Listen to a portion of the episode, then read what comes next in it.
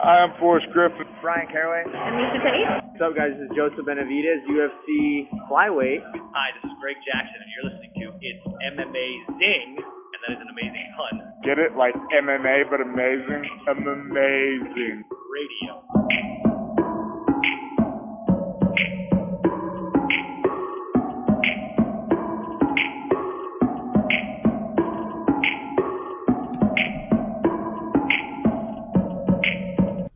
Welcome to It's M Amazing Radio. I'm Dr. Law. Got Kid Presentable here. Got DJ Mark here. Lavender Gooms. As I mentioned, stuck in Asia. Uh, just the ways it goes, man. Always have that guy in Asia. Um, no, he unfortunately couldn't make the show this week. Uh, family commitments came up, but we expect him back next week. Um, quick programming note is that next week, um, most of you probably figured this out. Uh, we record this podcast Monday nights, and next Monday is uh, the birthday of many of your Lord and Savior Jesus Christ. So uh, we will not be recording Monday night. So um, if you get the if you are one of the if you are you know I'm assuming you, most of you guys if you listen Tuesday morning, next week it'll be Wednesday morning. So uh, just a note right there. And before we get into MMA and which will and what will be a surely Star Wars heavy uh, second part uh, part to this podcast, I just want to make note that um uh some sad sad story this week where we lost uh Robert Follis um, who was uh, he was a coach at Extreme at a he was a founding member at Extreme Couture, been at Extreme Couture for years now. Um, really responsible for recent successes in the careers of Kevin Lee and um, Miesha Tate. They'd both tell you that. And he was at Team Quest for over ten years. Uh, uh, Follis um, died, uh, took his own life this past uh, Friday uh, via gunshot wound to the head, and it's just a real sad story. Um, man, obviously He's got family and friends, and everybody's really devastated about it. Um, just you know, this time of year, it's there's a lot. This time of year is actually it's an uptick in um, depression and suicides and stuff, and you know, just if you if you know anybody who could use some help, try to help them out. So, and just our thoughts and prayers to um, Robert Follis and the Extreme Couture team and all of them. Uh, Randy Couture wrote something really um, thoughtful about his friend um, up on Instagram if you want to read that too. So there's that. Not to bum everybody out to start the show, but worth mentioning um, that we lost a kind of a legend of Northwest um, mixed martial arts. Anyways, um, as we move on, um, we're gonna talk this week about UFC Fight Night on uh, this past week. Actually, UFC on Fox this past week out in uh, Winnipeg. Um, hometown of Jericho. I'm just gonna bring that up. Um, we're gonna talk about that card. Um, talk about the big win in the main event. We'll talk about some of the other fights as well. Uh, we'll talk about any news that came out this week, and then we're probably just the second half of this show is gonna be very Star Wars heavy. Just letting you know right now, if you haven't seen Star Wars, we're gonna give you the moment where you can just you know not listen. You know, I mean, if Bobby plays his cards right, when he puts this episode out, this will be it's an amazing episode. Yada yada yada, the Last Jedi episode because you want those listens, Bob. Let's let's give the people what they really want on that internet webs right now. Okay, Stefan, I go don't for that think SEO. we name the episodes, do we? This is really just depressing. Um, I do. I write episode See? number, the date, and a couple other things we talk about, like Well, but, UFC but that's not in the title of the. We don't, you don't. need- It's not episode two fifty UFC. That you Yeah, have a it is. description. No, it's in the title too. Okay, whatever. Remember, Mark, we're always, we're always fishing for those Conor McGregor mentions. We just get it in there. No, I knew. I know we tag the the podcast with Conor McGregor. I didn't remember. I don't rem- recall us having like titles for it. But Uh, you learn something new every you know day. what? This is the last. This is the last Jedi episode. Perfect. That's what we're calling it. Um, all right. Uh, this past Saturday night, um, in Winnipeg, home of Jericho, um, as I mentioned, Robbie Lawler took on uh, RDA, and uh, uh, Rafael dos Anjos went out there and did his thing, folks. Um, I I think I I know I predicted he would win. Um, not sure I said Robbie Lawler was going to get knocked out, but my assessment that Dos Anjos really doesn't stop um, was pretty much the case in this fight. Um, spent the first round working Robbie Lawler's leg, trying to establish a jab. Uh, second round, he landed the long, the uh, longest combination in UFC history. I think it was something like 28 strikes he landed on Robbie Lawler, which Robbie Lawler was smiling at the end of because he's a fucking wild man. Third round, uh, lot got the takedown, helped him secure that round. Fourth round, more attacks on the leg. Robbie Lawler's leg clearly compromised at that point. Fifth round, another one for Dos Anjos. Robbie Lawler just kind of out there with one wheel. Um, Dos Anjos, in my opinion, going out there and putting a stamp on the fact that he is the number one contender at 170 pounds. Um, whether he gets a shot's a different conversation. Um, Steph, I want to go to you because I was actually listening to the co-main event podcast earlier. One of my, you know, one of the only other MMA podcasts worth your time, folks. And Chad Dundas' uh, opinion of Dos Anjos really reminded of you, reminded uh, me of you because he was just like, man, every time I watch Dos Anjos fight, I'm just surprised at how good he is because I'm still thinking like it's 2008. And I'm like, that, that's Stefan, right? Uh, yeah, more or less. And even with this performance, it's I still feel the same way. I can't shake this feeling with RDA. Uh, I I kind of told you when we were just kind of talking on the side. My Robbie was a bit of an emotional pick, as I said. 2017 has been the year of emotional picks for me. I want to believe in Robbie, but what was the caveat I was scared of? That Robbie would look shot. That Robbie's mileage, his wars with your Condits and Rorys, those would catch up to him too, you know? And so I only saw highlights of this pieced up from end to end. That's what it seemed to me. The mileage was there is because there's certain things I can't shake. And that when Robbie stood side by side with RDA, RDA seems small he seems way too small for this. So when if he gets up against Woodley, Woodley's a he's not tall, but he is a massive, massive welterweight. Look at those like you know thick oak tree trunk legs he has that stuffed all of Demian Maya's takedowns. You know, I I can't but help think that RDA, you know, it's I'm not I just don't feel sold on him yet, and I don't know that I ever will. Even if he pieces up Woodley, I'll find some way to probably backtrack on that, but as it stands, I still don't quite believe it because again, beating Robbie is great. I, I still love Robbie, but their division when you're just kind of cleaning out the old guard, you know.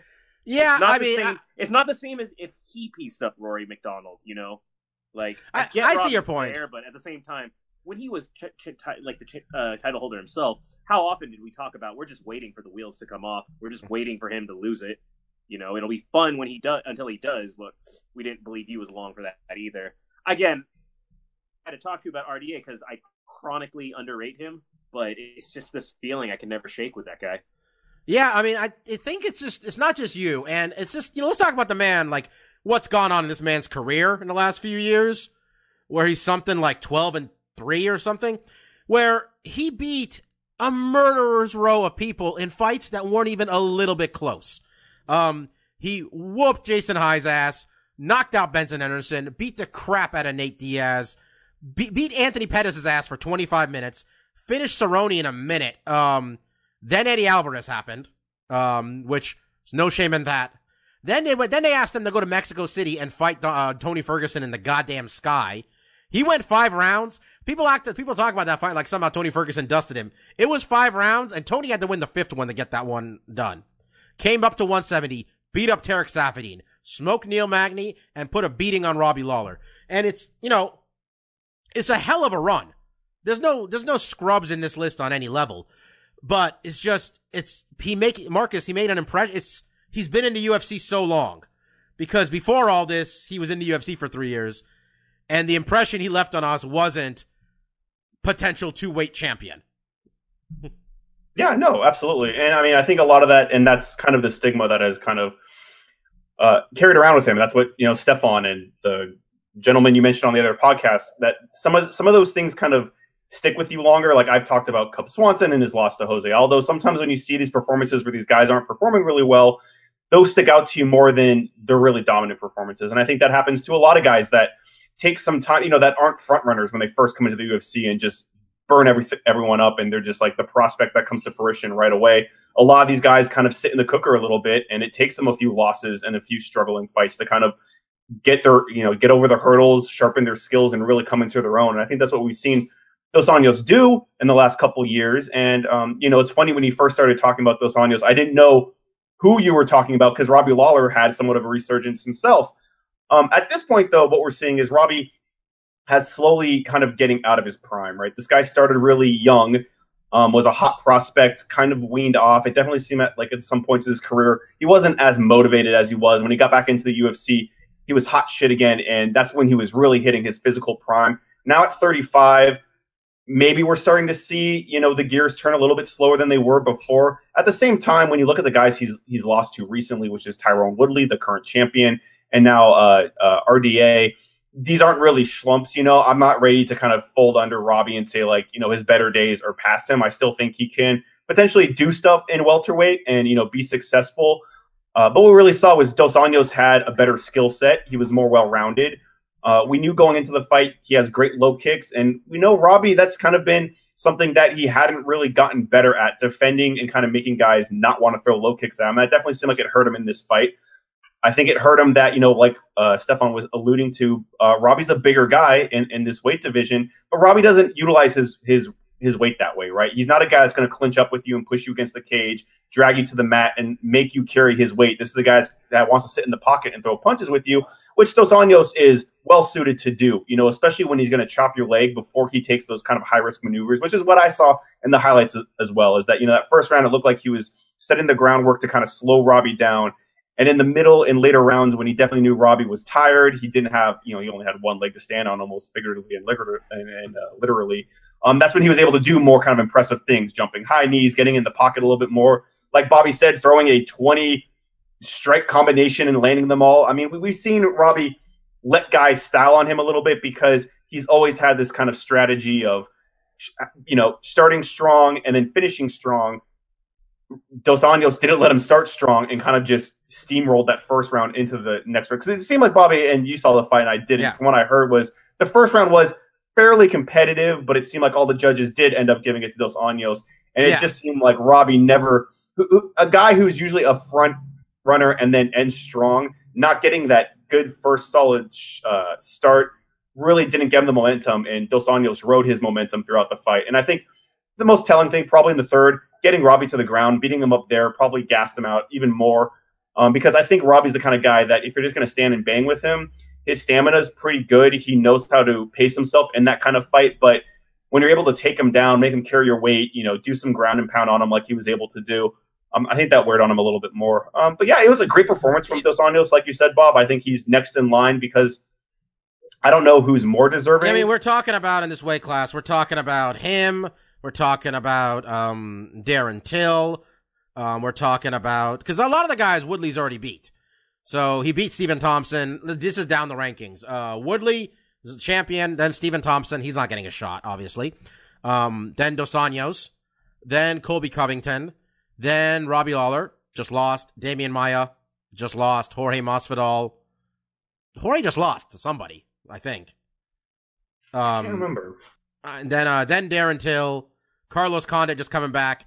Ponzinibbio, which we're going to talk about in a second. Then Cerrone. So it's really between, you know, him and Colby Covington. And if there's, you know, a just God, it's going to be Dos Anjos. Um, I, right. I, would hope for that just because stylistically that is because the Covington fight is just like I you're fighting a dude I mean, that's just better than you at all those. I mean, least honestly, it'd be fun. Me, it'd be nice to see him get knocked out. I guess, like because that's what would yeah, happen. It, it's just like stylistically, I think RDA is a more interesting matchup, right? I think his striking potentially could give Woodley some trouble. But honestly, I think I, I kind of favor Woodley in both those fights. I think Woodley I think, to beat all welterweights. Yeah, to yeah, be honest, I think he's the point. champion for a reason. he's the man. Um, yeah. Uh, let's talk a little bit more. Let's uh, a little bit. We'll see what happens because Woodley just had shoulder surgery. Um, I don't know how bad it was, but he did. Um, he was gonna try to fight through it at one point, so we'll see. Co-main event: Josh Emmett versus Ricardo Lamas, and um, we're really going to go through these card fights much quicker. Ricardo Lamas got hit with a left hook from hell um, from Joy, uh, from Josh Emmett. Um, put him clean out. Uh, Josh Emmett took this fight on short notice. Um, showed up three and a half pounds over. At least was nice enough afterwards to say, "Hey man, I went overweight. I I'm happy to fight him again." Which, okay, that's not gonna happen, but sure, nice of him to say that. Um, a nice win for Team Alpha Male here. Their boxing coach Joey uh, Joey Rodriguez showing that more of these guys are getting better hands. Um, but really, the takeaway from this fight has got to be like this past couple weeks, guys. We've uh, past week or I think it's the same card actually. We got the what happens what when uh, taking a short notice fight goes wrong. Um, because Ricardo Lamas was fight, supposed to fight Jose Aldo. Um, they pulled Aldo to, so Aldo could fight Max Holloway, which Ricardo Lamas found out on Twitter. Then he had no opponent for two weeks. And then they gave him Josh Emmett. And then he took the fight. And then he got knocked out. That happens. You got Tim Elliott on the other hand, where his opponent missed weight by five pounds, and Tim Elliott's like, yo, fuck that. I didn't sign up to fight, uh, you know, a guy weighs 130 pounds when I weigh 125 pounds. UFC only gives him half his check, which bullshit if you ask me. Um, and then a bunch of fans call him a pussy because he didn't take the fight. So, and uh, so there you go, folks. And Ricardo Lamas, uh, Marcus, how good for his career do you think it would be if he told the UFC no? Um, I mean, probably better than you know having a knockout loss on his record now. You know, I think that kind of stilted any momentum that he potentially had, and I think all the points you made about you know taking a short notice fight and that guy not being able to make weight. Um, you know, Ricardo Lamas completely could have you know done the same thing and said like, no, he didn't. He, it's a short notice fight. He said he can make the weight in two weeks, and he failed to do so. So he breaches his contract, and I don't want to fight him. He could have done that, but like you said, Bobby, like the repercussions from the fans they don't i mean I, I, I get this perspective right? As a fan you're like dude you just like step up and take the fight because i want to be entertained. I was excited to see you fight aldo and now you know that got kind of screwed up. I want to see this guy fight. Why is he dodging this guy? Who cares if he's a couple pounds you know overweight i think that's a, that's a big it's easy on the outside being like yeah take the fight don't be such you know you know what you said but at the same time you know Ricardo Lamas is a confident guy i'm sure he thought that regardless of the weight advantage, he could still get this done. He was training for Jose Aldo, who's an extremely dangerous opponent. Literally just fought for the I belt. think my man had bills too, because I'm assuming the camp for. Jose Aldo was going to be, you know, yeah, a bit larger camp maybe. say yeah, eh, but I mean, same thing. He could have potentially not taken this fight and be like, "Look at, um, I'm ready to go. Get me on the next pay per view. If a fight, you know, be on the the, the sidelines." Um, if something falls out, you know, at this weight class, but you know, it is what it is. I mean, in this sport, these things come up, you know, frequently. And as a fighter, it's kind of hard. You know, in retrospect, yeah, we all say like, "Oh shit, he shouldn't have taken that fight. He got knocked out." But before that, you're confident in your skills. You had it, a big, you know, a, a great camp because you're getting prepared for a really tough opponent. And then something like this happens, and it throws everything in, in um, yeah, you know, uh, kind of and, uh, disarray. Steph, uh, Marcus mentioned, you know, you could have just, you know, said, hey, I'm not taking this fight. You know, I'll fight on the next paper. You know, I'll fight the next card or something. I'm ready. I mean, we know the UFC is super reasonable in situations like that. Like Jon Jones can tell you that, right? Like when you just aren't gonna fight on short notice, they really are cool with that, right? Well, I mean, on top of that, I think I, I made the point to you is he's gotten he's got no sway in this. That's not a name that they're chomping at the bit to promote to push. Yeah. You know, even if this went as we all thought it would, where he guy, where was that really going to leave him? Was he Hmm. really next? You know, I had heard him as well. This is a great launching pad for Brian Ortega. You know, that's that's kind of the narrative I heard going Yeah. into this fight. So he he was he was really just in a he was, his back was against the wall. There was no there weren't a lot of upsides for anyone but him personally winning. You know, um, Yeah. it wouldn't have been great whatever came next. Well, uh, he's in good health despite getting just cracked. Um, so, uh, good win for Josh Emmett though. Would have been better if he made weight. But hell, man. Maybe we only offer short notice fights to the weight class below, huh? What do you guys think? Then everybody makes weight? And it's somehow even less consequential for the yeah, guy. well, I mean, the, the the guy makes weight, but like he's horribly oversized, and it's just like we're just sending guys to get slaughtered. I don't know if I Or maybe we don't fight people on two weeks notice, man. may. I, I think that's a more fair, but you know, ultimately a tougher situation to kind. Of, it, it's hard to take that kind of Yeah. rule set or something and be like, yeah, if guys, you know, two weeks out, we're not going to have these short notice fights. I think we get a lot worse cards, right? Because we, we've seen them do short notice fights that work out really well. You know, they find, you know, a credible opponent. It becomes a, you know, a great matchup. But then sometimes you get stuff like this where it just leaves a bad taste in your mouth, right? Like, I mean, you got- you got- you got good moments. I remember, you know, what was it? Uh, I remember uh, Chris Leben beat um, Aaron Simpson, I think, and then like Sure. two weeks later he fought uh, Akiyama, and that shit was awesome.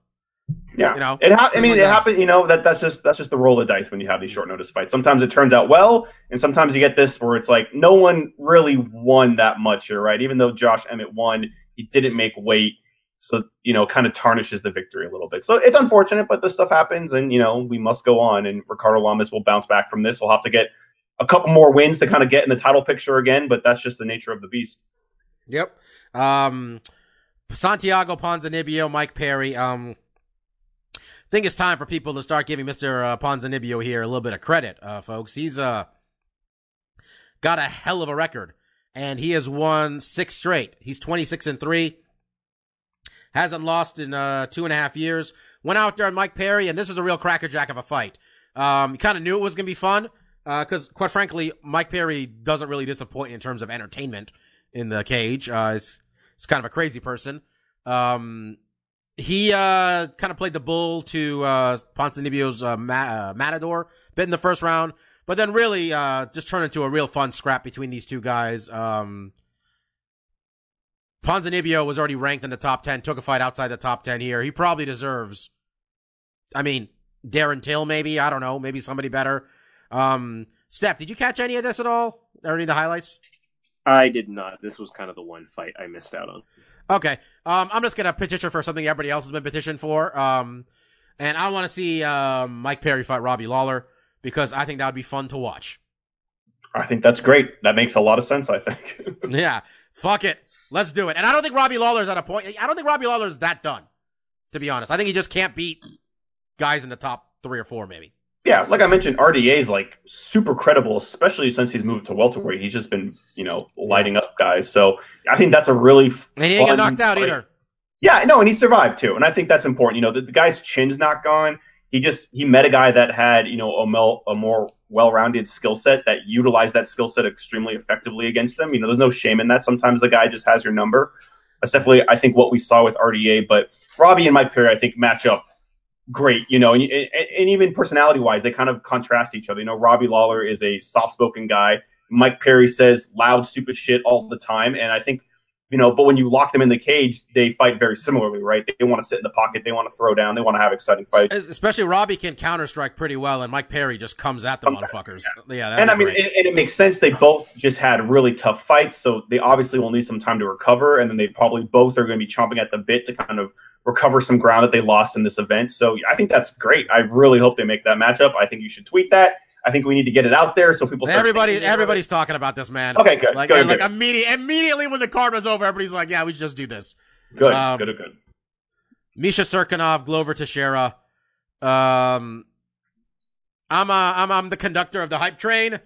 I think I gotta. Uh, I think we're gonna bring this thing to a halt, folks. Um, Misha Cirkunov was looking real good on his feet, folks, and I know Glover Teixeira is a good fighter, a very good fighter, probably the number, the next contender, the way things are looking, depending on how hurt Alexander Gustafsson is. Um, but see, Cirkunov got on the ground, and they said he was a black belt. And I, I am not even, oh, I've never been to grappling in my fucking life. Mark knows I quit wrestling the first day. Okay? But Misha Cirkunov was like, it did, he did not have anything on the ground. Like, he had nothing for Glover. It was done so quick, it was depressing. Um, and then he like tapped to strikes kind of, I think. I mean, which is fine, but just overall, no, man, I need Misha to like, I need him to fight some like, I think he's pretty young still. Let's, let's, I think he's like 20. I hope he's still in his 20s. He's 30. All right. You know what? It's okay. You spend the next two years fighting young young guys, we bring you back up. Um, Glover asking for a title shot by basically being like, looking at DC and being like, hey man, we're both old. Let's do this. I was good with that too. I don't know, I man. it's 205. It's 205. What do you want me to say? Like, Yeah, I mean, probably shut this- we got probably an shut this up. opponent. We need to. I mean, Glover, just say you want the title shot because you might get DC next, and he won't be for a title. Maybe that's Yeah, what he 'cause wants. Maybe he's cool We might with have a no time situation. Yeah, and I think if no time's holding it, I don't know if anyone's going to want to fight Man, that. if they, if, Stefan, if they booked Oz, if Ozdemir is the champion defending his belt against Glover Teixeira, I want to see Dana White try to promote that fight. oh my god. Volkan is easy. He's no time. He's got a gimmick. That that Uh. all the people who could be problematic, at least he has a gimmick. He's got a lot of knockouts. He's he's got something marketable. But you know, you're right. This light heavyweight division, it's it's why I didn't pick Misha. It's why I picked Glover. Is you know, in featherweight, we're seeing this surgence of young guys who are starting to push out the old guard of guys. You know, you got Ortega coming up. Max is a young guy who's like clearing them out. Not at light heavyweight. This is a this is a wasteland. Anyone Heavyweight is better than light heavyweight. That's true. They do have like- new that's a that's a fluke. Steph, know, try to get a little closer to uh, Mike. Yeah, light heavyweight. That's just a wasteland. That's all I'm saying. Uh, Bob, I didn't know this though. Glover and DC never fought each other though. No, they have not. Um, I mean, that kind of would make sense. I mean, if DC, I mean, yeah, DC's got to get past uh, no time. But if he does, I mean, I, I just looked over Glover's uh, Glover's you know record, and he's got a couple losses there, but they are against top tier guys like Gustafsson and yeah, uh, Gus Anthony just had surgery. I think Gus. People wanted Gus to be fighting DC already, but Gus had uh, sh- surgery, so I don't know how long he's So, out. while I would say, you know, I think No Time is kind of the the new blood this division needs so bad, and I think you and me, Bob, both were hoping Misha would kind of come up underneath him, and we'd have a couple guys that are kind of new to the division that are kind of giving us some interesting matchups. Misha doesn't quite seem there yet, but I mean, having Glover in DC, I mean, I, I think that's a, a fight that DC can win. I think it's a very winnable fight for him, but it's a new matchup, and I think that's kind of exciting because I think at this, t- you know, at this moment in light heavyweight, new matchups are good enough for me, right? Like I'm just these guys have been around so long. It's Matt- the fact that they haven't fought each other that's kind of impressive for a whole different reason. Man, my uh, I think my UFC's long term plan plan for 205 is just that Wi- they hope that Weidman and Rockhold will age themselves out of being able to cut to 185 sooner rather than later, and they just have those guys send those guys up to 205. Um. All right. Um. I didn't catch anything else on this, Steph. I know you saw the prelims. Anything noteworthy? Um, the contender guy won the uh, Cuban Missile Crisis Marquez. That dude's just a fucking brawler. He had a weird post fight in which he was really happy and he challenged Tyron Woodley to like a beard off. It Uh-huh. was really awkward though, because it's like he, he Marquez again. He's a fun guy, but it's like he's a little awkward. He did a lot of call and response questions to the audience, like "Who wants to see me have a beard off with Woodley? Who wants to see me fight on the London card? That sounds fun, right?" I'm like, these Canadian guys watching a Cuban guy petition for a fight in London. None of these things are related. So he had a lot of dead crowd space. It was it was worth a watch because again, he, he comes off as like a guy who's trying to have fun. It was just really awkward. But um, in terms of an action fight, it was just good. Again, not a lot of names, but it was a lot of Canadian guys getting KOs and TKOs on the undercard. Um, and Jan Blachowicz uh, showing some signs of life. It was it was pretty action packed. Is all is uh not not a lot of stakes, not a lot of names, but um not a lot of grapple fests either. Not a lot of snoozers. You know, no one was that great, but people went for it, and there were several knockouts. So, um, but Juan Marquez from the Contender Series, that was kind of the one name that stood out. And I think someone made the point: the Contender Series seems to be a much better vehicle for finding prospects than looking for a fight based on uh, records thus far. So, um, yeah, if, if it's another reason to get rid of the TUF format, I'm all for it. Steph, whatever you were just doing right there with the microphone was perfect. I don't know what else to. I feel like I do this in the middle of the show because it went really well.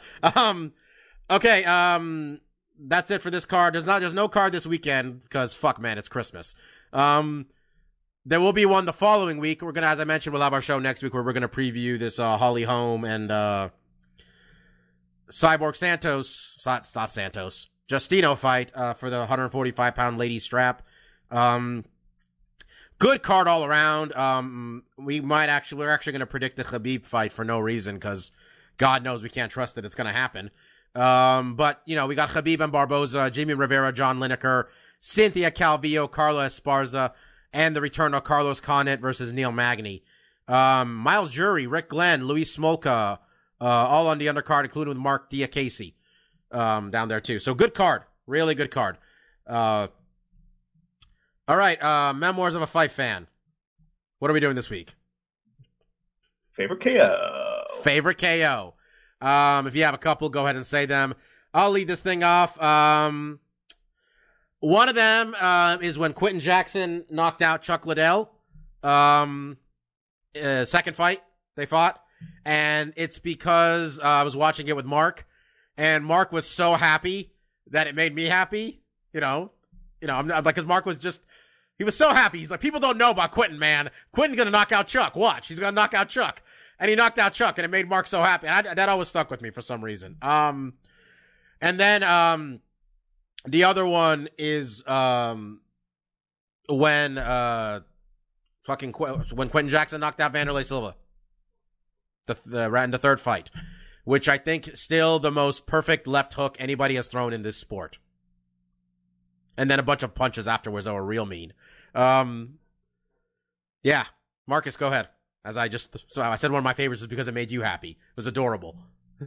Yeah, I mean, uh, I think knockout is probably one of the hardest things to pick because there's so many good. I mean, almost every, every knockout. We could be doing like- this for an hour, no problem. It's a special So, yeah. snowflake. You know, they're all different, but they're all special, special in their own ways. There's no, there's no right or wrong answers in this. Um, and one of that kind of came to mind. And there's, there's so many. It, it's hard to just. I'm just thinking like, okay, what are fun ones? And one of them was a fight that you mentioned, but that went the other way. I think one of my favorites was when Wanderlei Silva beat, beat Quinton Jackson the second time they fought, because dude brutalized him with the knee. Jackson fell face first. Face first. Luckily, uh, Wanderlei Silva got out of the way because what made the knockout so special was that the ropes actually saved Quinton from dropping straight to the mat. But then he, he kind of dangled there and his blood was pouring out his face. It was a magical, brutal moment. Honestly, dude, we, we could we could we could have just honestly we probably could have gone with what's your favorite Quinton Jackson and Wanderlei Silva Oh, yeah, no, for this those all work too because the first one was fucking bonkers too. I mean, you're Um, gonna bring up Rampage Jackson. Uh, neither of you mentioned his power bomb knockout. Oh, the power bomb, the power bomb headbutt, the, the sneaky headbutt that that really knocked him out. Uh, I mean, The there's so kids, there was good a time where we revered these two gentlemen. Okay, it was great. They weren't crazy, old, and kind of fat. That's only Rampage. Sorry, Rampage. Yeah, and I'm, a couple other ones were just like old timers in Pride. Um, I mean, the Don Frye and uh, what's that? What's that? Big dumb idiot's name that broke his neck. I should have called him big dumb idiot for his son. Jesus, he's on his deathbed. It's Yoshida. Was- it's not Tanaka. I'm messing it Uh, it's it's Takayama, man. Takayama. That's it. I mean, that was a that was an all time classic. No, which fight. is the one where the guy gets get tipped over with a tree, uh, like he just went face down. Um, like Tim, it was a timber situation. Oh, Um, Vovchanchyn got him against the thing, and the guy just kind of Oh, that was uh God, it was Francis something. I mean, it was it was kind of a, it was an early Pride fight that that guy never really came to fruition after that. I can't remember his name, but that was a great. I mean, Vovchanchyn had a ton of good ones. Um, I was also thinking it was kind of it was it was a tough knockout, but it was kind of bittersweet, and especially you know, I mean, I now I'm going to highlight two guys that are you know are not doing well. Um, but when Gary Goodridge rematched Don Frye, Don Frye had beat him in the U, in the UFC, and they've always had a friendly rivalry. I mean, it's, it's two guys that were kind of like the only North North American guys in Pride. I think they always had a lot of respect for each other. But they rolled that one back, and Gary Goodridge just creamed Don Frye with a head kick. I don't think anyone saw that one coming. He went he went face first on that one. There's the Ival kick with Gary Goodridge, uh, Cro Cop knocking uh, Vovchanchyn out. I mean, there's so many good ones, and you know you have Quentin Kevin Randleman. Uh, Randleman with Cro Cop. I mean, Ooh, that was uh, Marco. I, I, for someone as excitable as um, Mauro Ranallo, I, I the most excited he's ever been was when Kevin Randleman knocked out uh, Cro Cop. yeah, that he was lost insane. his fucking mind. yeah. You just you didn't think there was any world. Were we, where wa- Kevin were we watching that live? Because I, I swear so. I thought we were. I thought we were watching at your house. Yeah. that was around the time that you know we were doing the Pride pay per views and stuff Yeah. like that. But it, there's so many, and I'm not talking about any of the ones in the UFC. And there's just been a plethora of you know. I mean, yeah, I, Steph I get did. in on this. Steph, just start saying some of yours. Well, We're one more I didn't want to mention good ones. Ngannou and Alistair, even though it's super. Oh, yeah, of course. clean, that was just like one of the most brutal head snapping knockouts I've ever. That's the hardest a man has ever been hit in the head I've ever seen. yeah. I mean, yeah, I was gonna mention that one just for recency bias, but Mark is right. You can put a million qualifiers and caveats on this because knockouts are like the history of the sport, right? You know, you, you was known for his head kick. Gabriel Gonzaga made his name off of high kicking Cro Cop. You know, there's these signature knockouts. Conor with his signature obliteration, 13 seconds of Jose Aldo. You know, the Anderson Silva front foot kick to uh, Vitor Belfort. Granted, it really was the follow up punches that actually KO'd him, but that kick lived in infamy before Lyoto did the straight Karate Kid one where he does the switch jump kick on Randy Couture, you know? Um, and then outside of the UFC, just because he was such a legend, he's a bit of a punchline now. But uh, what was it? Infliction, I believe it was, or Affliction. I'm sorry, where it was Fedor versus um, Arlovsky, and Arlovsky Oh, Jesus. was lighting him the fuck up, and then Arlovsky decides to go for this flying knee, eats like a big overhand, and just face plants dead on the ground, face forward, like straight up cartoon knockout. But you know, um, it's impossible to say one. Just knockouts are why we probably love this sport. You know, everyone loves a great slick submission, but it's that knockout that we're all secretly watching with our bloodlust for. I think in retrospect, maybe we should have narrowed it down to like knockout Yeah, punch we are or all kick over the or place. knee or something. Yeah, but we didn't think this out properly. Um, Yeah, just start naming knockouts you like. You know what? Honestly, if Anthony Pettis had put Benson Henderson away, that's the one we all would have said. It would have been much quicker. Oh, it's Because it uh, would've been like like- cage kick. Yeah, we would have been like he clammed on a cage like a fucking ninja. Well, he wins. I mean, uh, yeah, we're just gonna. I'm just gonna throw a couple more in there for silliness, since Mark was saying like specific things. Like if we did best elbow knockout, it's got to be uh Anderson Silva's back up elbow uppercut against uh what was that? In? Tony Fryklund. Cage Rage? Was it Tony Fryklund? Yeah, that was that was yeah. cage rage. Yeah. something like that. And then uh, And I thought you were gonna say Matt and then- Brown. And who who'd Matt? And It was saying, like- Diego. Oh, he killed Diego. Uh, yeah. Oh, that that slicing elbow, and then uh, just bullshit qualifiers. My favorite tough knockouts were both Uriah Hall. Uh, the spinning kick, where he had to apologize to Adam after because he's like, "Oh, I'm sorry, Adam. I just murdered you. I'm sorry." And then when we saw his from the ground off his back punch knockout, and you're like, well, "You're never supposed to punch when you're on the ground and you got your back to the mat. You can't generate any power." And then Uriah Hall did knock someone out like that on uh, tough. I was like. Well, never mind. I guess you can punch from your back on the ground. I just remember works, after but, uh, after that so after that reasons. fight, after that fight, he went to Chael, and Chael just goes, "Uriah, I've been in this division for ten years. You're a contender." And I was like, Jesus. I mean, like Chael wasn't even bull. Chael was just like, "Fuck, man, I might be on top of him one day." But, but what's funny is like like so many things Chael says like it seems like it's true in the moment, but he's absolutely wrong. You're right. Man, oh, he could- never he really seriously- came to contendership. we know he could be too. That's the sad part here. You know he can. You know it's all there. Yeah, it just never came to fruition for him. He never Yeah. got all the pieces. I mean, he's still kind of young. Maybe it's middle Yeah, middleweight he can man. still like a run. You can't. Yeah, I don't want to Michael, the guy Michael, off. Michael Bisping didn't become champion until he was like forty. So exactly, shit. and he ain't the only. You know, Robbie Lawler. There's so many guys you can point Yeah. to. Be like, you know, just because he's Hey not man, we, it we, now. but- Dos Anjos started off we thought was a journeyman, and Yep. look at him now. Yep. So, um,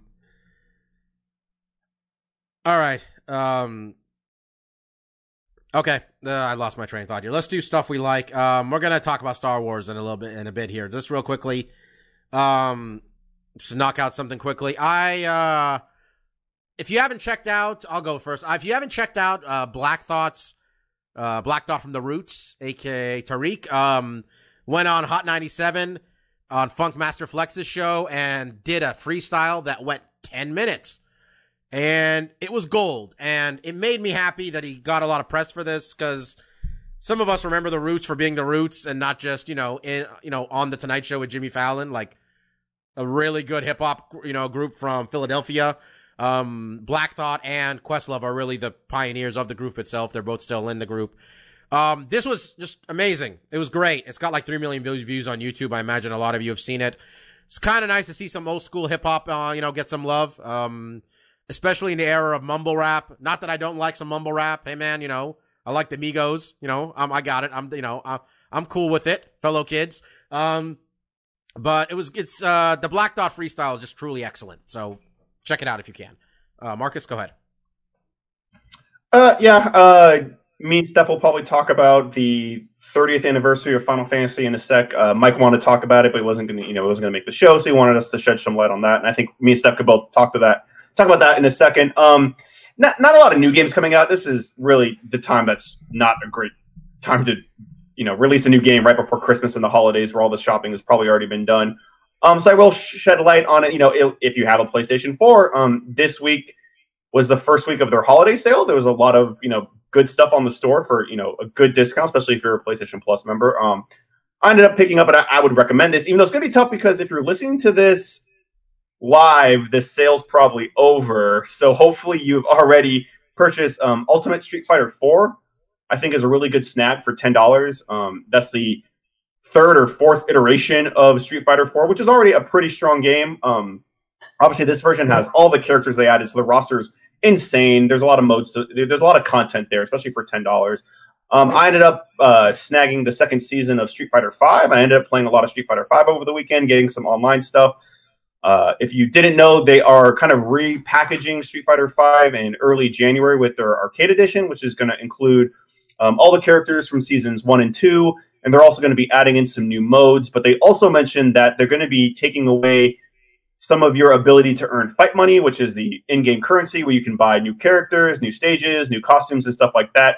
So I'm kind of doing all my grinding before they take that stuff away, and hopefully I can get as much fight money as I can to you know get new stages and stuff like that. But I've really been enjoying my my time with Street Fighter Five. I've always thought it was one of the better uh, 2D fighters out there, even though it got a really bad rap when it first came out because of lack of content, which I think is fair. Um, but it's a really strong uh, playing game. Um, and I did want to shed light on a podcast um, uh, I've been listening to over the last couple weeks. It's called Hello from the Magic Tavern. Uh, they're actually part of the Earwolf studio of podcasts it's an improv fantasy podcast where the basic premise is this guy fell through some portal behind this Burger King, and now he's in this mystical land called Foon, which is kind of like a Lord of the Rings or um, uh, Chronicles of Narnia kind of magical place.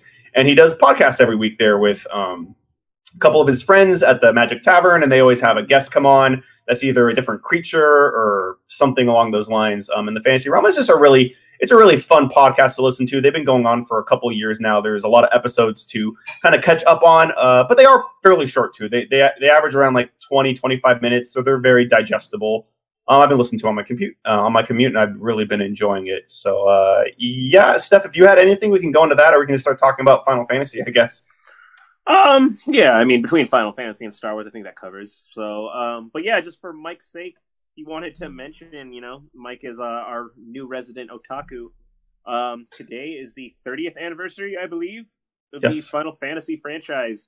Um, and if you grew up playing RPGs, specifically Japanese RPGs, which kind of were synonymous to me mostly growing up, they didn't really have a separation until later in life because that was the quintessential RPG experience. But uh, Final Fantasy has kind of been one of the oldest long running granddaddies of them all. Um, yeah, uh, Mark, you, are better in terms of historian. I mean, I, I kind of personally came in around the PlayStation generation. Um, I actually started with Final Fantasy VIII, not seven. Went back with seven, of course, because that's a legendary one. I, I, I know I've teased you, Mark. How many times have you bought Final Fantasy VII in your life in various platform to platform? I, th- I think four because I got it on the ori- original PlayStation One, and then they re they re released the PlayStation One version on PS3, and I got that. You could also play it on the Vita, which was really cool. Um, it came out on PC, and I got that one. And then most recently, a couple years ago, it came out again on PS4. Um, and yes, Steph, I mean you're absolutely right. There's really there's two long running JRPG franchises. Um, Final Fantasy, of course, and the other one being Dragon Dragon Quest. Uh, but really, Final Fantasy is the one that really came, you know, into providence in uh, America, right? Especially with Final Fantasy VII that had a huge advertising push. And I know, I know for me, that was kind of the first game that I can really remember that was a JRPG. Um, and it was really magical. I mean, the the things that they were able to do and how they kind of pushed the medium with Final Fantasy VII uh, really changed the landscape, and it, it, it really got the Western audience into JRPGs. And I remember for me, you know, I knew about Final Fantasy VII. It was getting a lot of coverage, a lot of advertising, but it was really in. I remember specifically it was EGM's 100th issue. They did the top 100 games. And I remember, I think they, they gave Final Fantasy VII somewhere in like the 25 range. And then in the top 10, I think it was nine, was Final Fantasy VI or Final Fantasy III in the States here. And I was just like, what? Like, I played seven. Seven's fucking amazing. Like, how can this game be better? And I played six, and it was a fantastic RPG. Of course, if we're going to talk about Final Fantasy, it's not in the lineage of the series, but it's you know made by the same developers. You have to talk about Chrono Trigger, um, but really, you know, like Steph mentioned, um, it was that PlayStation era that I think Final Fantasy really exploded. Um, seven, eight, and nine are considered the all-time classics and are often kind of debated about which one is the best Final Fantasy. It's usually of those three. There's of course outliers. You know, a lot of people like ten. A lot of people really like. Um, I think it was twelve that just got re-released on PS4. Um, and, and, the series is still going strong. You know, it was just I think last year that we had Final Fantasy 15 um, which was very different. And I think that's one of the cool things about the series is that each game is self-contained. I think when you just look at the titles, you could think like, "Oh, Final Fantasy 8. I haven't played one through seven, so I'm going to have no idea what's going on." That really doesn't matter in this series because each game is unique in and of its own. A lot of times they switch stuff up from fantasy to sci-fi to a mix of the two. Um, and then even more recently, you know, just how they're changing the battle system in Final Fantasy 15 is more of an action RPG than a turn-based RPG that we're used to with the PlayStation games. So it, it, the genre's just been evolving, and whether you like what it's changed into or you've hated the directions they've, uh, you know, they've gone in, um, it's really left an impression, you know, in the uh, genre and just in the whole, you know, video game landscape. And I, I, think 30 years is kind of a testament to just how long standing this is, and it's still going strong. You know, there's really no end in sight. They haven't mentioned anything about 16, but you know, we have to mention too that uh, 11 and 14 were both uh, MMO RPGs, and 14 is still kicking. There's a lot of people that say that's probably one of the best MMO RPGs you know ever released. So Final Fantasy is just a super strong, probably one of the most recognizable just video game franchises, and definitely you know the most recognizable uh, JRPG out there for sure. And that's what I, what I want to just give it credit for is you know um, it seems so commonplace now because there's a lot of great storytelling in video games, but you know the, some of the Final Fantasy series were among the earliest at really showing the kind of epic scope of stories you could tell with in a video game. And just in terms of like maybe not so much these recent additions but also i just haven't played them the way i used to. But the final fantasy games were known for making you care about these characters. They created her- heroes you know. Um, final fantasy VII is a long thing in video game lore about people crying over the death of a character you know. Um, and what's also been great about final fantasy since you know the modern day is such a nerd culture heavy environment with all these sci-fi comic book superhero properties you know uh, there's a big complaint we have against a lot of marvel movies and that's that they lack compelling villains but some of the final fantasy games they created villains that were just as iconic as their heroes you know be it a sephiroth from uh, seven or a kefka you know you had these villains who actually stole the billing from the heroes because you know it's it's one of those things they learned early on you to have a compelling villain, you kind of got to give them equal screen time. You got to develop that, their motivations. They're not bad just because they're bad. You know, they they also can be the victim of a traumatized like childhood or something. Um, and this, these things are very commonplace now, but um, if you grew up with these games, you kind of remember Final Fantasy being one of the early ones who really pushed these things forward. And uh, yeah, it's just some of the greatest hundred hour video game adventures I ever had if I was able to put that much time into a game anymore. Um, but happy birthday, Final Fantasy. Happy birthday, Final Fantasy. Um, all right, kids. Uh, if you haven't seen Star Wars, um, you probably want to duck out. That's here. weird. Yeah, well, what's Yeah. wrong? with you? You busy this weekend? You, you haven't seen Star Wars? Are you that? Are you an MMA fan that hates Star Wars? Are you Ryan Bader listening to this podcast? Get out of here, Ryan Bader. Um, okay, so our loyal listeners, um, we're gonna talk about uh Star Wars for the next, I don't know how long. Um, so um, uh, feel free to join us next week. As I mentioned, we're gonna preview UFC uh two nineteen. I think that's the number. Cyborg and Holm, just a crackerjack of a main card. Um, gonna dedicate a lot of time to that. Um.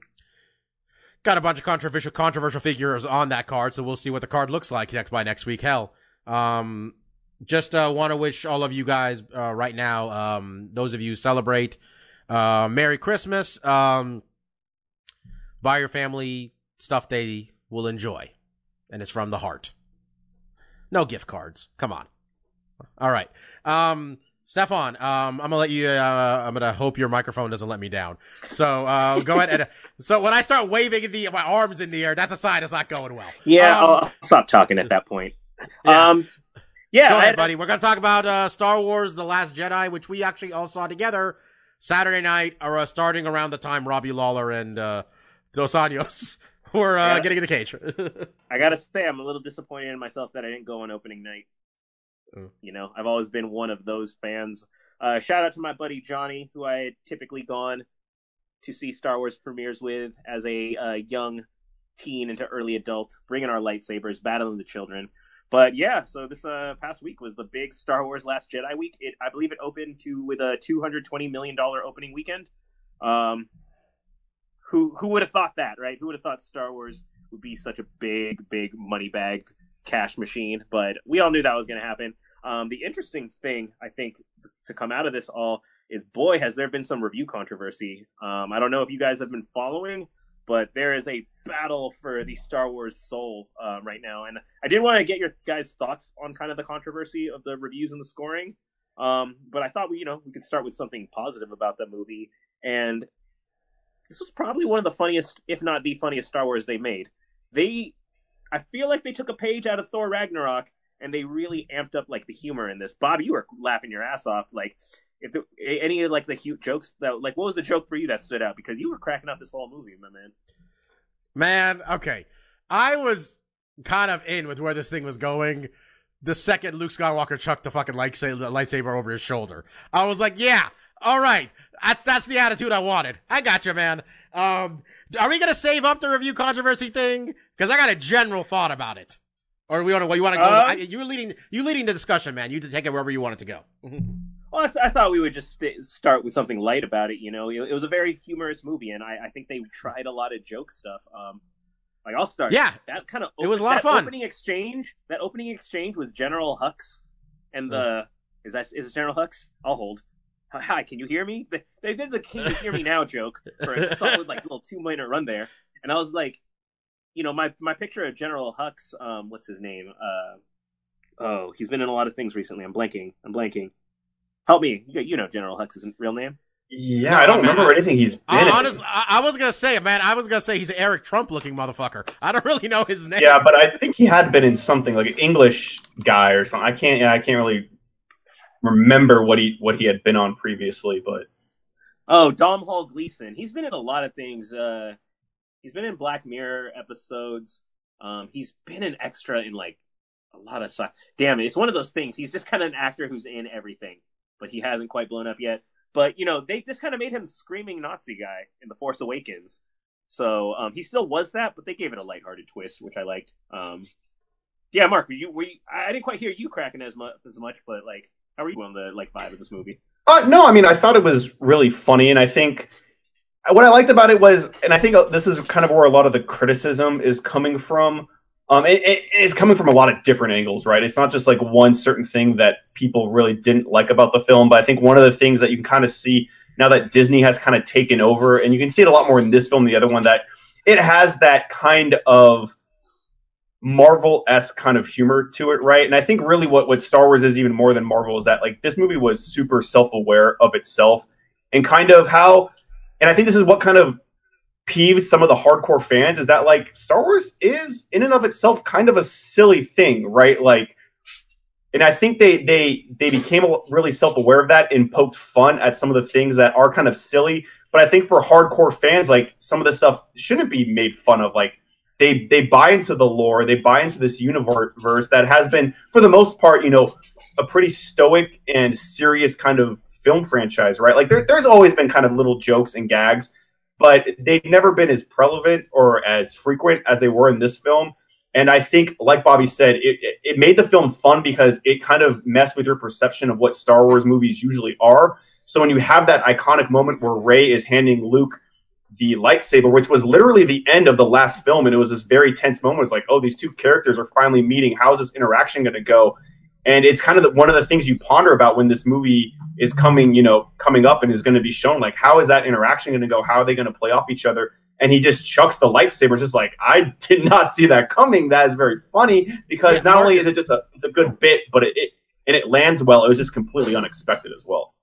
Marcus, I um, I sent you guys all this uh article earlier today, and what you just said reminded me of it. The article's headline was a list of some of the times the Last Jedi told the other Star Wars movies to eat shit, which was basically an article about how like all the times it's like taking a Yeah, shot at and- some of the older stuff. And I And I, I mean, obviously, the article's being like, it's not telling it to eat shit, but it was like kind of in, in terms of like flew in the face of what was the way they were doing things. Right, and I think, like, you know, what- after watching the film and kind of re-evaluating, uh, uh, you know, evaluating it, um, yeah, you kind of saw like, yeah, they, they, they, it was super self-aware and it poked fun at a lot of the things that fans kind of were interested in hearing. I mean, because one of the gags that they mentioned in that article and that I thought was really funny was when Luke goes down to these weird aliens and they have like these big teats and he's just like getting milk from them and it's that been, was it, hilarious. it was, it's been a thing The, the giraffe cow thing. Because in you know in a new hope they they have dinner and they have this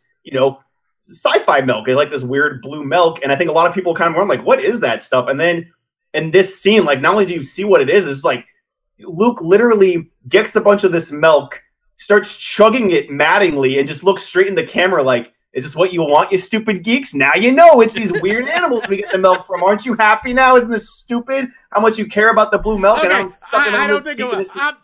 And this- I'm, don't think it was that harsh. Jesus. I, I, I, I mean, when you look at that scene, Bobby, he's looking at the camera like, "Now you know, stupids. This is where it comes from. Isn't isn't all your fan fiction you wrote, you know, ten years ago, irrelevant and dumb now because it's just it's just it's sci-fi nonsense fun." I mean, if, if blue milk is still milk, it comes from a tit. I mean, come on now. Yeah. Um, I don't. I mean, It was nice to see Mark Hamill back in uh, fine fashion.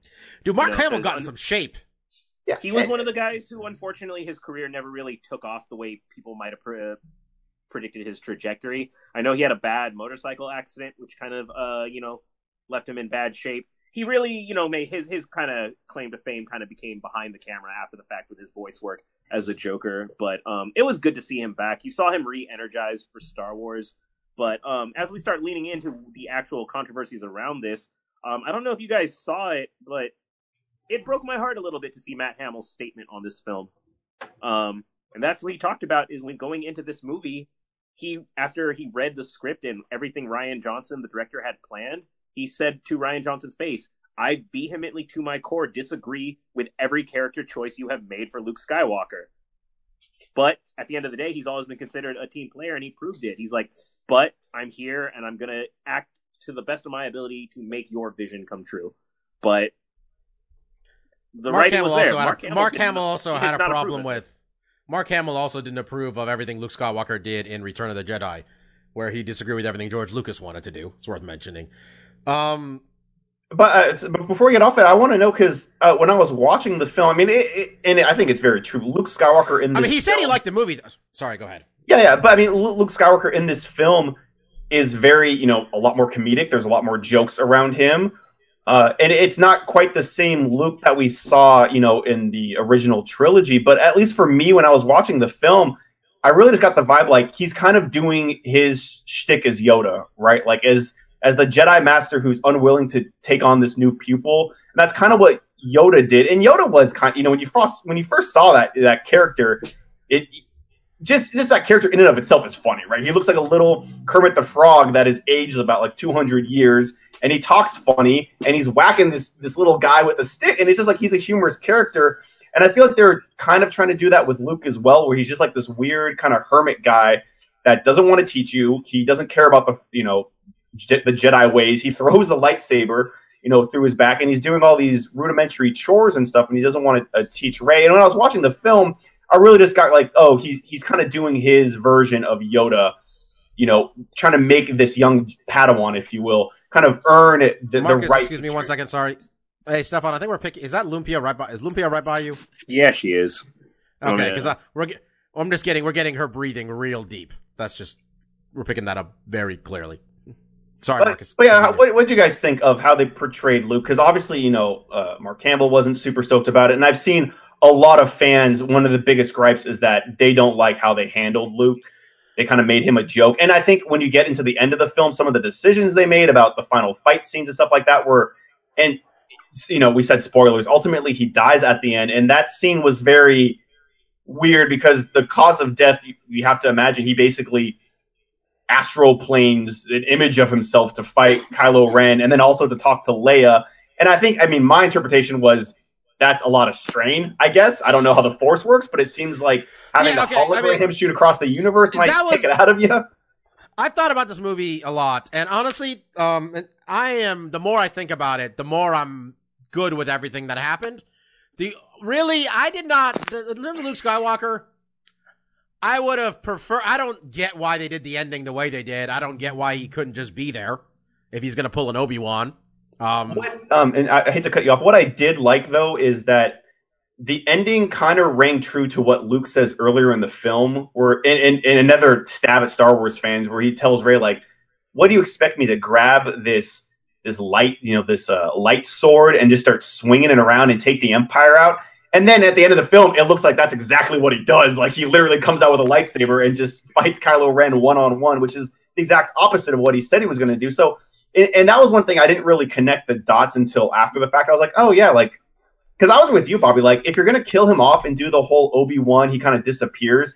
Why not have him fight Kylo? just like Darth Vader and Obi Wan did. And I think that's just another thing in this film where um, the director didn't want to do the same things that were done before. He wanted to change it up. And I don't know if that was a great move because it seemed weird, right? Like I just I, I was with you, Bobby. Like why not just have him be there and then have him do it in person instead of making up this new force power, which doesn't make a lot of sense, where he can basically project himself and physically be there to fight Kylo Ren with a lightsaber.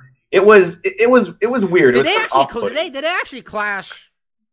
They did. No, no, No, no. I think didn't. at one Um, point he blocks a lightsaber. I almost, I swear to God, I, I, think thought he slides. I thought he was just he dodging. does. He do, he dodges one, but I think he hits. I, I, well, I Stefan, haven't seen the film here. again. so Yeah, only uh, watch it once. okay, I, I, I'm gonna have to backtrack a little because you guys kind of went deep on it. Um, before we, I got off Luke. One thing I wanted, I wanted to, um, shit. Actually, I'm, I'm blanking on what I wanted to say about Luke. So I'm gonna go in, before, and then before I dig in, because I feel like we should describe what the controversy is, the big controversy backlash. It's not just the things that we had critiques of. There, it the critiques mostly center around what the backlash is, and I think the simplest way I could describe it is fan service versus deconstructing the Star Wars universe to thus leave it open ended for the next generation.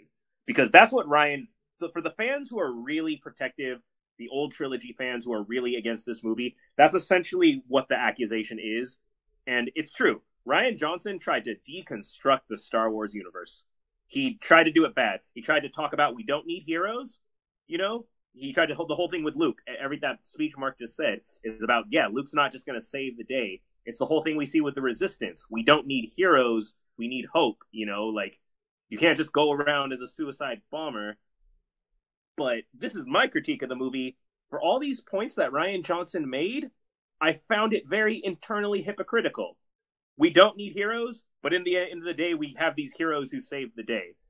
You know, like I think there was one critic I was uh, watching about the movie, and she loved the movie, but I thought she said was absolutely true. Is never have I seen a movie where so much happens, but nothing happened at all.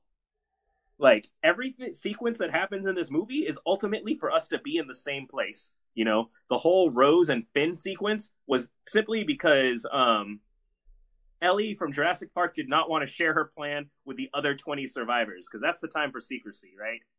Is uh, we're not going to say what we're doing as we're running out of fuel, so we're going to have this whole hatch brain plot. Oh, but that never had anything to do. So that was just a vehicle to get Finn on this planet or this spaceship and everything. But um, that's that's kind of I think that's really where the controversy is. You know, I think old fans they St- believe Steph, do you? this is this is a Star Wars battle. This is the Skywalker family. We want to see Luke be a badass, but Rian Johnson says no. He he went realistic. He went modern times politics on it. We don't need heroes.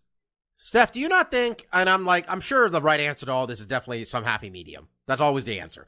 Um, but I think some of the old school fans are just kind of wanting a nostalgia act where they just kind of want the first three to play out again the exact like, all right, the first one's going to be like this. And it, hell, the first one, honestly, Mark, I saw it with you. You walked out and you were just like, that was a lot think- like episode four. Like, that was like, I think that's what a lot of people said after the prequels is like we want Yes. something that is more reminiscent of the original trilogy. and, I think episode of course, seven is so much like episode four. and I, and, I, really. and I think it got a lot of backlash because of it. Like a lot of people, I think a lot of people liked the film a lot because it was a good Star Wars film, and I think the fan base, I know myself, was just starved for just something that reminded me of the original trilogy and not the prequels, which just never landed with me. And I think those those films had a myriad of problems that uh, these newer ones don't. I think that first one, it it hugged too closely to A New Hope and basically hit all the same beats.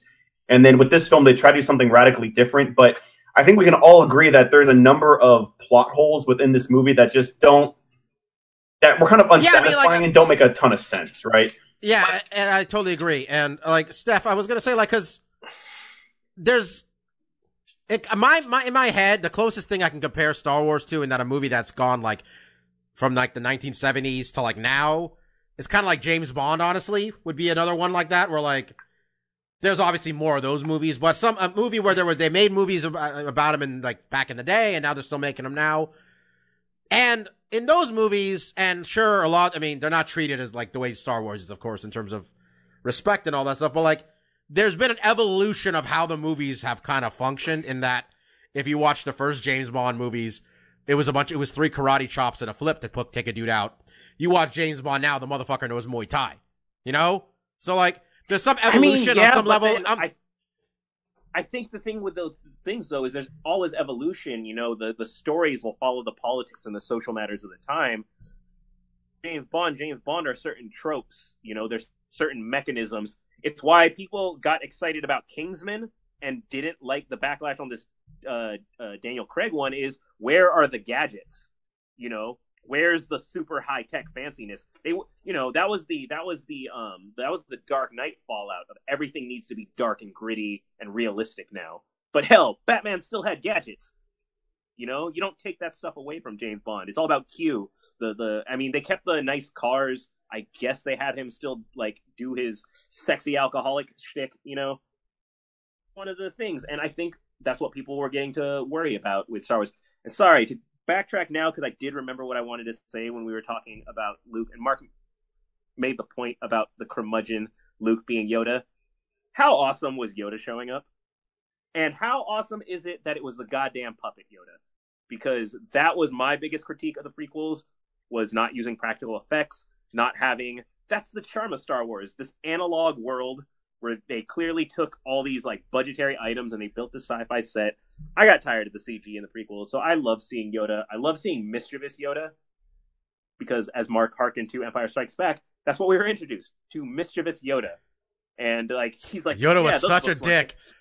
Those books weren't page turners. Like screw those texts. He's like, "Oh, I'm going to set this thing on fire." He's like, "I can do that for you with lightning." And that was a new thing they introduced. You know, because remember one of the big jokes is when Obi Wan says, "If you strike me down, I'll become more powerful than you could possibly imagine." And it's like, "Oh, you can you can cell phone call people now as a ghost." you no one ever understood was you'll be more powerful than possibly imagine. I'm like, oh, if you can create a storm and shoot a lightning bolt from the Force Ghost mode, okay, that's actually something to speak to. Um, and then the thing I was going to point out to Mark about me being certain that they never made contact is people with keener eyes pointed this out, and I didn't catch. But if you pay attention to the whole thing that they established, that when someone steps on the ground, there's the red salt pattern it people pure, like have distinctly pointed out upon multiple viewings that every time Luke makes contact with the ground, there is no footprint, so it's clear that he's not there.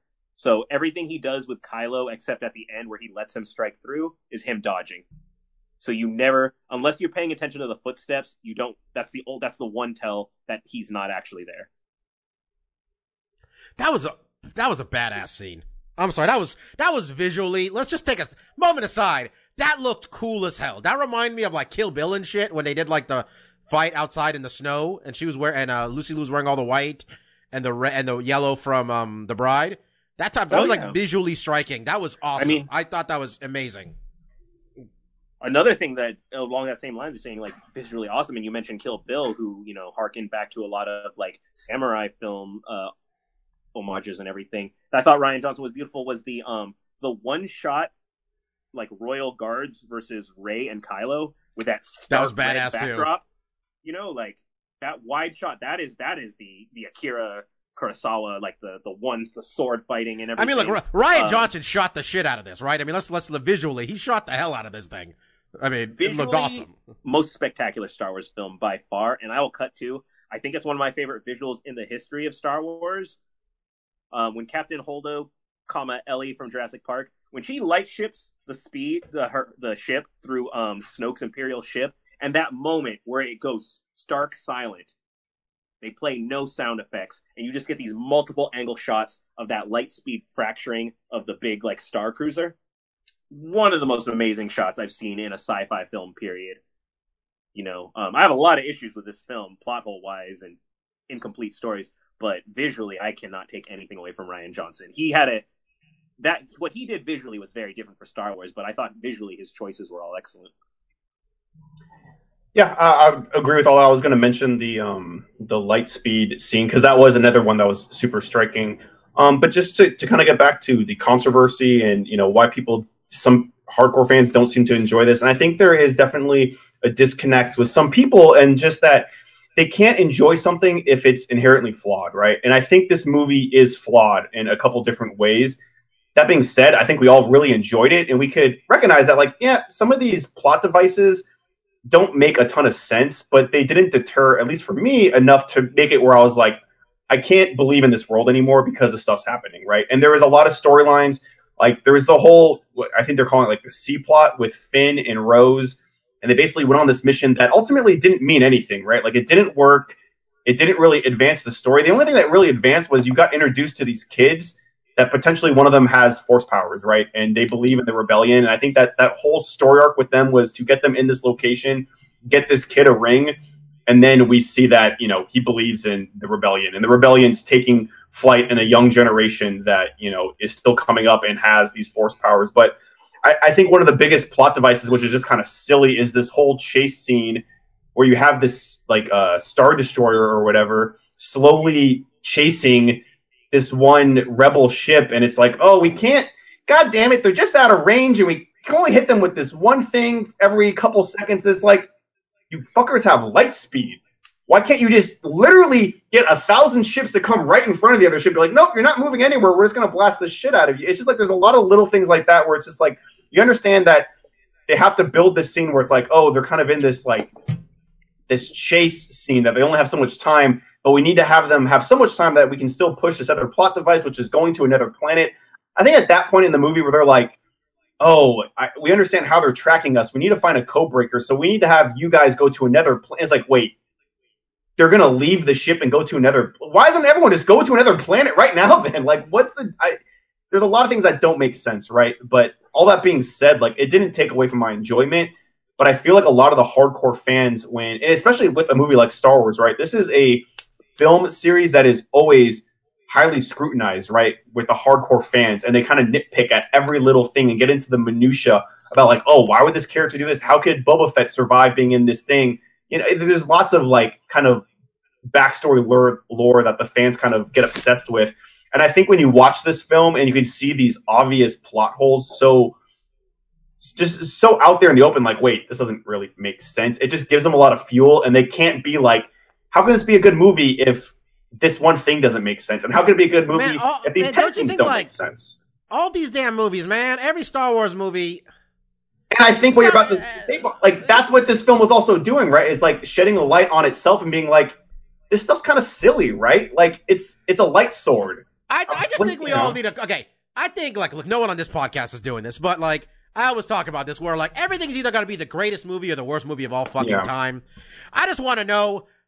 None of us are that old, but fuck, man, I remember seeing episode one, two, and three. Probably two or two or three of them with you guys, and I remember walking out of those movie theaters and trying to justify somehow that this was good. Um, I just want to know where we were. Okay, like where everybody goes out here and shits on this movie as somehow terrible. No, those were bad. Okay, this honestly was among the better ones in my opinion, and it's better than those three. I think it was. easy. I think it was great. Um, you know, Yeah, what you're saying. I really too, dug it, man. I think I, I, this is gonna be me sound high and mighty. Like I think everyone needs to think like me, but in a sense, I wish more people would. I simultaneously really enjoyed the hell out of this movie. Was captivated by every moment of it, end to end. You know, Leia getting blown out of the window, that was choking me up. I couldn't breathe mm. in that moment like that. I thought, you know, before she, before we get to see Leia use the Force, which is just fucking awesome. We've all been waiting for Leia to use the Force, right? At the end of the day, she was the daughter of Darth Vader, so that was a great scene. So like, I I love so much about it, but I also have critiques, and I I, I do think people need to realize that not everything you like is flawless, and not everything you hate is irredeemable. You know, you can. Everything, ninety nine percent of these things in this world are between a three and a seven. This one and around a seven. I and I, I want to talk about a couple points specifically that uh, I'll mention now because I think they're sources of the controversy. Um, one, Rey's parentage, and two, Snoke's death. Um, Rey's parentage. I know a lot of people who spent many times theorizing and connecting all the dots of why she's this person. I love the fact that her parents are nobody because the Jedi are not royalty the point of the Jedi is a little boy on a desert planet with a slave mom could be the chosen one. You know, I I love that. But and then you know Snoke, I didn't see that coming. Was that a great thing that I just kept me on the edge of my feet? Yes. Here's my problem. That's a little cheap. Introducing Snoke to be this unexplained, super powerful. He got he he he scared the hell out of uh, Luke Skywalker. He turned We're not gonna. You, you you're wondering who he is? Who cares? That's a cheap plot device. That is a cheap tactic to introduce a He's Darth character Maul. who is there just to die. Yeah, and people hated that about Darth Maul. That is a cheap tactic that you're not going to I develop agree. this character that is very central. You know, um, I thought it was cool. I thought it was cool how they did it, but that's cheap that you would introduce us this character that you would not develop any further than that. I, You know. I will say I, I I- I do kind of agree with that, but and I'm I feel like I'm probably you know alone on this because it's one of the reasons why I like the third X Men movie, which everyone hated because I I like being surprised right in a film, and I feel like in a lot of films everyone has like story armor, right? Like they can't kill this person; he's too crucial to the story, and then they kill them, and you're like, oh fuck, I gloves off. Like I don't know what's gonna happen next because that guy was crucial. He was basically Empire. You thought he was going to be in all three films, and just like that, Kylo kills him off. And and I agree with you. It is kind of cheap, but for me, the shock value is always more interesting because it it messes with my perception of everything going forward. Right? Like you just killed Cyclops. Like now no one's safe. I don't know who you're going to kill next because my my reasoning for like oh none of the main characters maybe a side character will die and it'll be kind of a heartfelt thing but to kill off Snoke like they did which was just like in an instant it was just like oh you're gonna kill Was it Andy Serkis playing him, Marcus? Was it Andy Serkis? Oh, was it always Andy Serkis with this shit? It was Andy Serkis. was? Yeah, Okay. the most but- underrated sorry. actor in Hollywood is Andy Serkis. Yeah, and, and I, I agree. It's just it is kind of like a wasted opportunity. It was like, yeah, who was this guy then? Like, I, he's dead now. We'll never know. Um, but I love the shock value of that. Right? I was just like, oh shit! Like I didn't. You, you I mean you, you kind of saw it setting up because you saw Kylo move both lightsabers. Like, oh, something's going on. He's gonna kill this fucker. But I, I, I like that, and I, I think this movie does a good job of keeping you on your toes because. I think it's so easy to just look at Kylo and Rey and be like, Kylo's bad and Rey's good but the whole thing about the force is that it corrupts right like if you're even when you're on the dark side that light side keeps calling to you darth vader couldn't be totally evil he couldn't kill his son right because there's this part of him that is conflicted and you saw that with both characters that's what i really like is even with rey who in the first film is just like all goodness right she's a bubbly personality she's tough she's a badass she can doesn't even know what a lightsaber is next thing you know she's winging it around like a fucking jedi master which another another thing that people hated, right? We'll kind of talk about the di- diversity in the film, I'm sure. I love But- Luke's line to hurt Rey in that moment when he was just like, "You went straight to the darkness. You didn't even You didn't even to try to stop, yeah. back. You were just like, you went right at it." And I thought that was, and I think, I think even with Kylo, it's like this is the guy that just like in his soul is like, I want to be this evil guy that you know Snoke is trying to make me into, and I'm trying so hard to be that. And even though I'm fully committed, I literally stood in front of my dad and he said, "Just come with me. We'll start over. It'll all be fine." I killed that fucker in cold blood, and he still doesn't believe me. Because like he's still he, this guy like he knows the force and he can feel it in this character is like there's still something that's holding back and i can feel it and even though you killed Marcus. that's not enough Marcus, let me ask you this. Talking about moral ambiguity. Whose version of what happened between Kylo and Luke Skywalker is the truth? yeah i think i mean it, it, to me they didn't really differ that much right it was Well, I mean, one of them, one of them was that he was just holding you. The other one is when he went in there to kill this kid. i Like, think like one of them, Luke Skywalker, Skywalker was hesitating. it- it- it-? I, I i guess i kind of believed luke's version a little bit more because he kind of admitted like But you don't know. I'm saying. Yeah, well, you don't, don't and, know. and, and, and that's interesting. But yeah, again, it's that conflict, right? Like Luke, Luke has seen ultimate evil, right, in his father and in the Empire before, and he gets this sense that Ben is also, or Kylo is also leaning that way, and he has this this moment where he's like, "Should I end it now before it gets too bad?" And I, I mean, my interpretation when I saw it was that he went in there with the with the intention of killing Kylo, and he I think he he brought the lightsaber out and he was going to do it. And in that moment, when Kylo woke up, he had a change of heart. Like he saw he saw the person right, and not the the evil.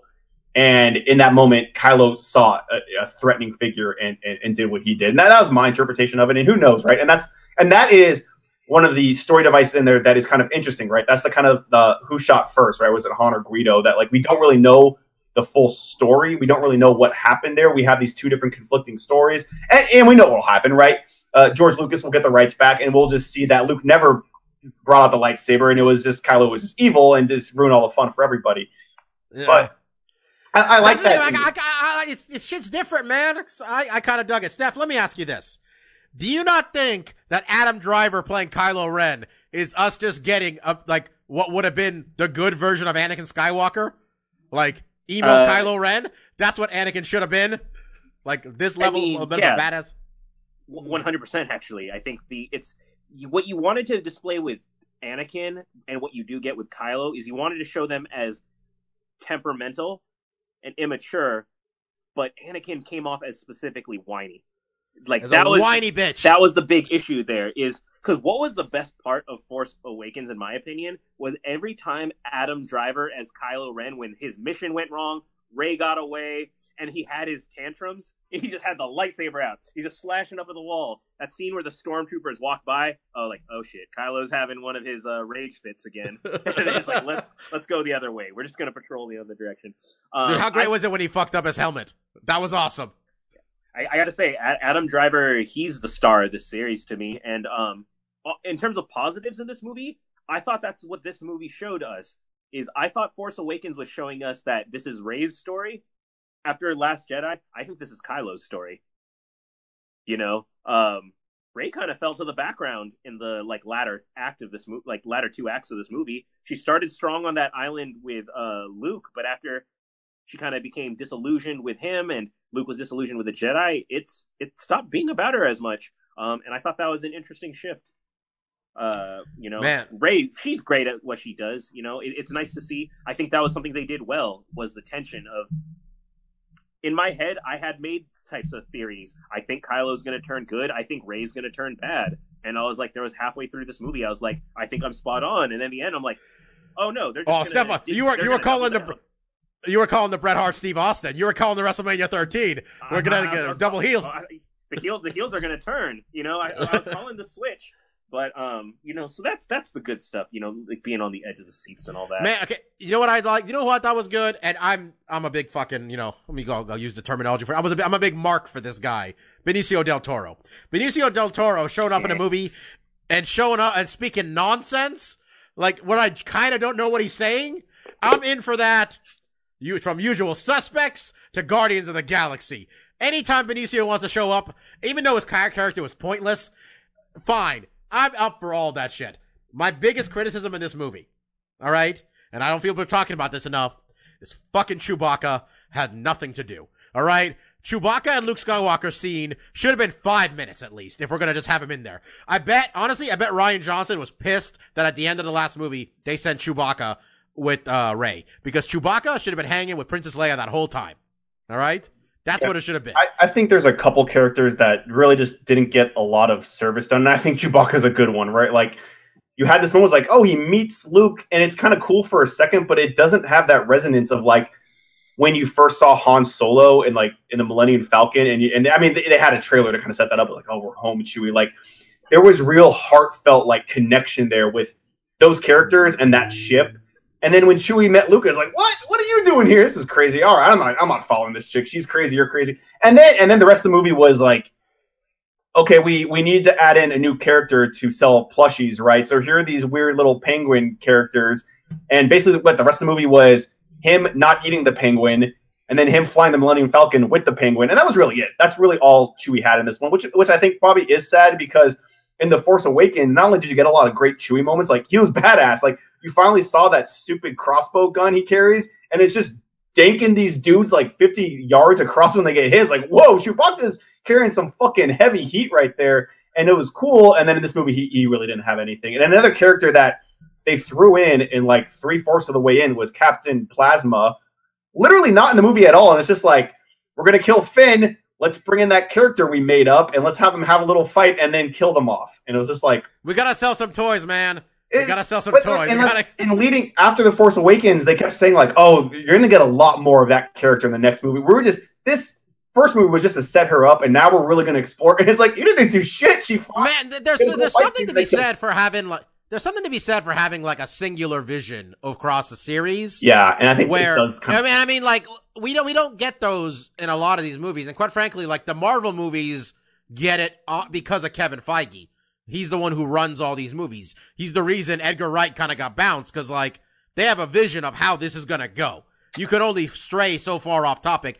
And you know, you Star like Wars. those, Star like- Wars does have that though. That's that's who Kathleen Kennedy is to this current trilogy. She The first two, they're so That's- different though, man. They, the they first two movies are so she's- different. She's given license to the directors to certain degrees, you know. Um, but I think she she has limits, right? It's the same thing we heard in the Han young Han Solo.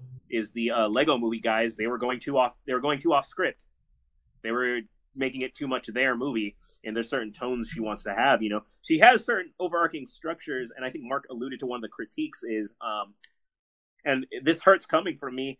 Kathleen Kennedy's forced diversity it's it's not always worked the best in some of these movies because it feels forced in these movies.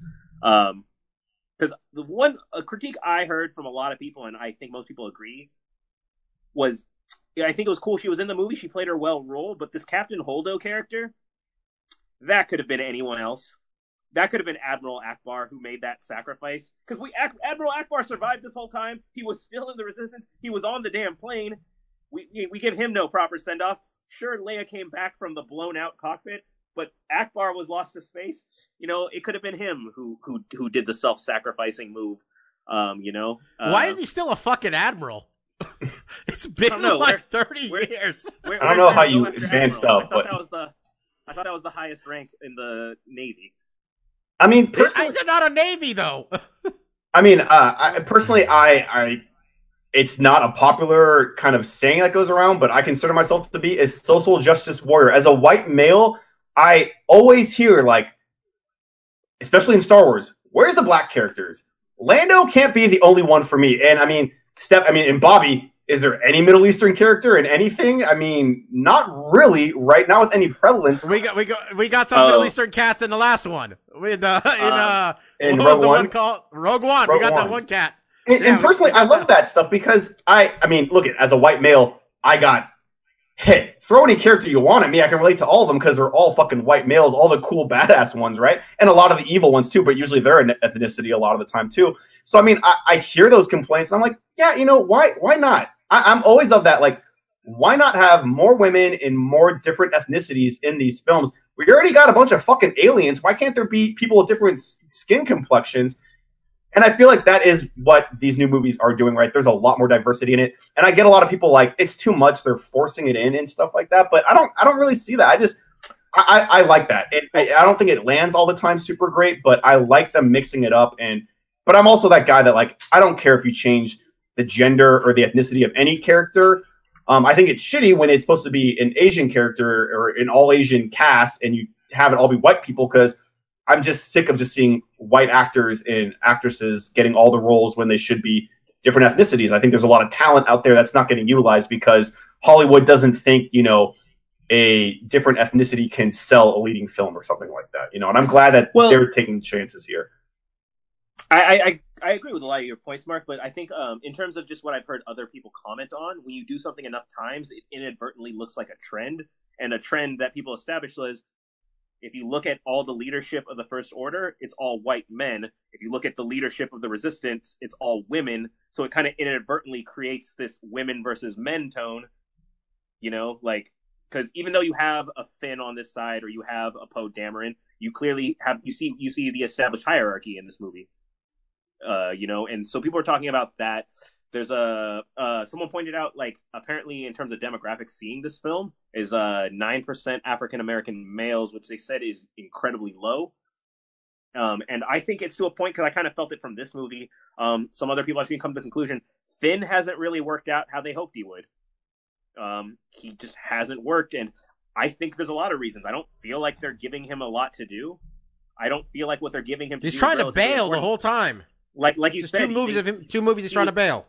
he's he's trying to run away for a lot of these movies. Okay, they give him the cool rebel scum line at the end. They also, but then they give him the irrelevant C plot that just doesn't do anything. It's it's I'm not sure what his character is. And here's my complaint, which has nothing to do with diversity. It's the weird forced sexual tension between Asian girl Rose, unreciprocated to um, Finn. Meanwhile, I think Finn has a thing for Rey, which seems unreciprocated because her sexual tension's all with with Kylo. Um, so it's just it's weird, and maybe that's just the staple of Star Wars from the original trilogy to the prequel to this modern. people in Star Wars don't know how to write love stories. The Anakin Padme was awful. The infamous brother kissing his sister uh, till he knew the truth situation to this awkward quadrangle of square of unreciprocated love and going on. But that that that was another thing that was shorn. I felt in that just didn't really work. But um, yeah, I, I, I just think in terms of the diversity thing, I think he needs to go full circle. I think you need to show diversity on both sides. I agree. Phasma was a failure. The they the, they've not had a good female villain in any of these movies. But if you go to the extended universe where you have like Asajj Ventress, who was like an evil female Sith Lord, and then you had Mara Jade in the extended universe, who was turned partial villain for a part of time. Um, I agree. They're not really doing a lot in terms of making compelling female villains. And the thing about them being the resistance leadership wasn't the trope of this movie that the resistance leadership was pretty incompetent. They were just taking losses after losses, failures after failures. At the end of the day, they were eight people. One of the things I did, uh, this is like completely aside, and I agree with you. They Captain Phasma should have been that female villain, right? She should have been this badass soldier that was like, when they need shit to get done, or she should have basically been like the Boba Fett of the New Order, right? She should have been the one tracking down Finn and just like beating the shit out of everyone and just being like, yeah, you can't fuck with me. And they they completely did not utilize her. And I agree with you. I all the the evil people are white males. I tend to not have that big of a problem with it because I think in the real world, most of the evil people are white males. Of course, there's different ethnicities that are. I mean, everyone's fucking evil to an extent, but I don't mind bad guys being white dudes because they're pretty fucking awful. And in basically every movie, the female characters are, you know, just thrown to the sidelines and not given any real gravitas or stakes. They're just kind of there to be the trophy to win, and I think that's a really stupid trope. And I want to see, yeah, I want to see more diversity across the board. I feel like they're doing a better job. But the one thing I did want to mention that was just stupid is, is completely aside. What the fuck is with those bombers? What the fuck is this this rebel ship that drops? Bo- First of all, I, I, I think I read this. It might have been in Bobby's article, or it was something I read. Like, there's no gravity in space. You can't drop shit down on stuff. That's not how it fucking works.